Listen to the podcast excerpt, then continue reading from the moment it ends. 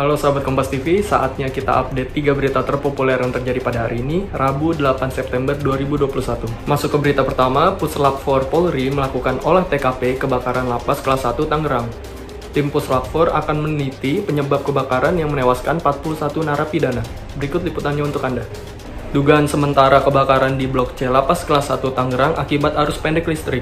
Selain Puslabfor Polri, Direskrimum Polda Metro Jaya dan Satuan Reserse Polres Tangerang turut membantu untuk mengetahui penyebab pasti kebakaran.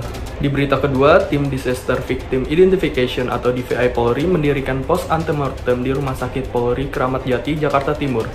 Pos ini didirikan untuk menerima data dari keluarga korban kebakaran Lapas Tangerang. empat puluh satu narapidana yang tewas akibat kebakaran Lapas kelas satu Tangerang dibawa ke Rumah Sakit Polri Kramat Jati, Jakarta Timur untuk diidentifikasi.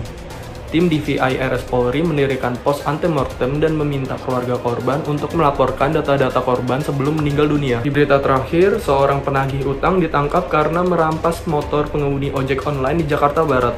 Sementara satu pelaku lainnya yang masuk daftar pencarian orang melarikan diri. Akun media sosial Polres Jakbar membagikan detik-detik saat pelaku dikejar warga karena merampas motor pengemudi ojol. Korban saat itu diberhentikan dua pelaku di kawasan Pondok Indah, Jakarta Selatan. Korban meminta untuk mengantar barang pesanan dulu ke wilayah Jakarta Barat. Namun di daerah Kebon Jeruk, satu pelaku merampas motor korban dan kabur.